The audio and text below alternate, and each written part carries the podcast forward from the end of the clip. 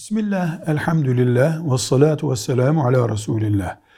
Büyük günahlar, faiz, kumar, zina, alkol, hırsızlık, gasp gibi, anneye babaya saygısızlık gibi, kadına iftira etmek gibi büyük günahlar işlendikten sonra bu günahlardan tövbe edilmedikçe ahirette cehennemden kurtulmak mümkün değil.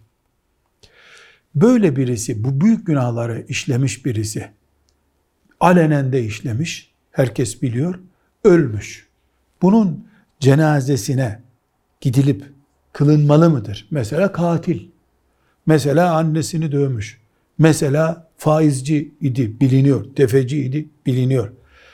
Diyorlar ki alimlerimiz, bu kafir değil büyük günah işlemiş, Müslüman hala. Kafir olduğuna dair belgemiz yok.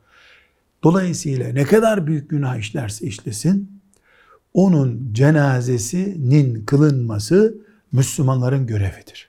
Cenazesi kılınacak. Ama siyasiler, toplum önderleri, ilim adamları, hocalar onun cenazesine gitmemelidirler.